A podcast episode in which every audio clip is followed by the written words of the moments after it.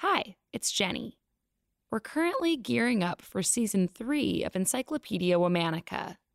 In the meantime, we're mixing things up, bringing back some of our favorite episodes in many week-longish themes. Our current theme is Legends. Stay tuned for a brand new season coming in September. Thanks for listening. Hi, my name is Joan Palmeter Bajorek, and I'm the CEO of Women in Voice, a nonprofit all about supporting women in voice technology. I'm excited to introduce Florence Nightingale on today's episode of Encyclopedia Womanica. Florence is inspiring in so many ways that resonate with me. She helped the medical field to innovate and revolutionize to save many lives. She led with observations, data, and empathy. Now here's host Jenny Kaplan to tell you all about Florence Nightingale. Hello.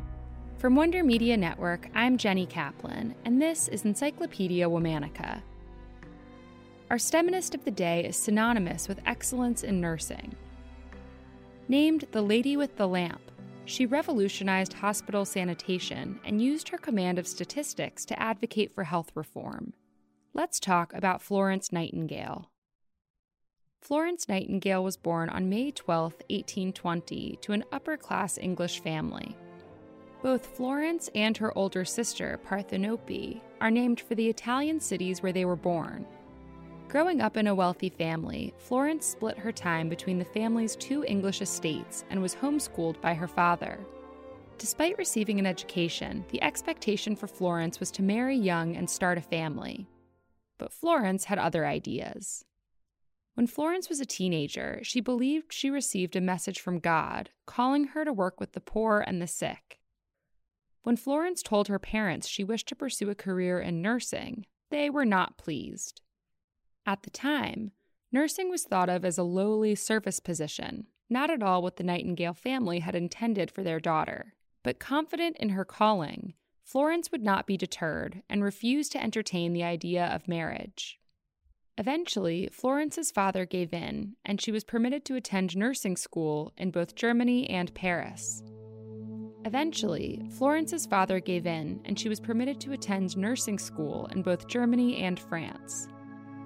quickly made a name for herself in the medical community, and she returned to London in 1853 to serve as superintendent of a hospital that catered to upper-class gentlewomen. In 1854, the Crimean War broke out, and the British Army found itself ill-equipped to handle the sudden and overwhelming number of injured soldiers.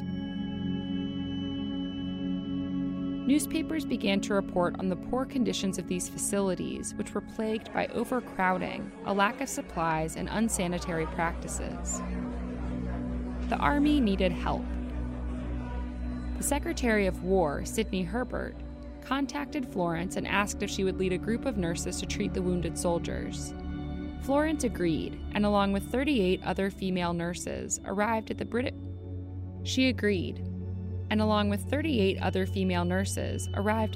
base camp outside of Constantinople.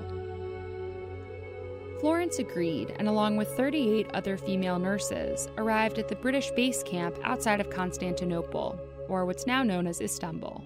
Initially, there was resistance to Florence and her team.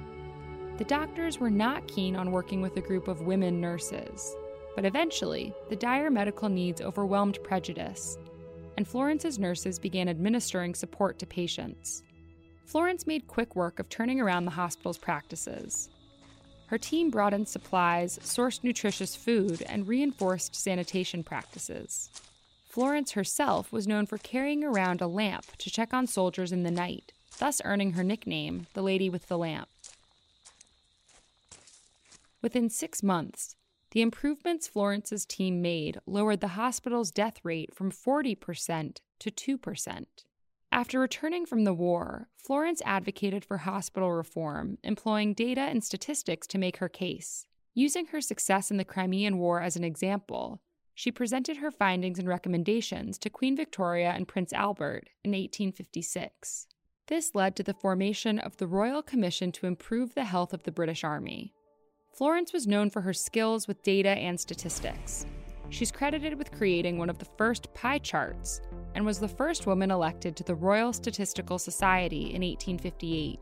Her advocacy also led to the creation of the Army Medical College in Chatham, England. She captured her expertise in hospital safety in her book, Notes on Nursing: What It Is and What It Is Not. In honor of her contributions during the war, the Nightingale Training School at St. Thomas's Hospital was established, along with a fund that allowed Florence to continue educating England's nurses for years to come. Florence Nightingale passed away on August 13, 1910. She was 90 years old. Florence's legacy lives on. 2 years after her death, the International Committee of the Red Cross created the Florence Nightingale Medal. The award honors excellence in nursing every 2 years. To this day, International Nurses Day falls on Florence's birthday. All month, we're talking about STEMinists. For more on why we're doing what we're doing, check out our newsletter, Womanica Weekly. You can also follow the show on Facebook and Instagram at Encyclopedia Womanica. And you can find me on Twitter at Jenny M. Kaplan. Special thanks to Liz Kaplan, my favorite sister and co-creator. Talk to you tomorrow.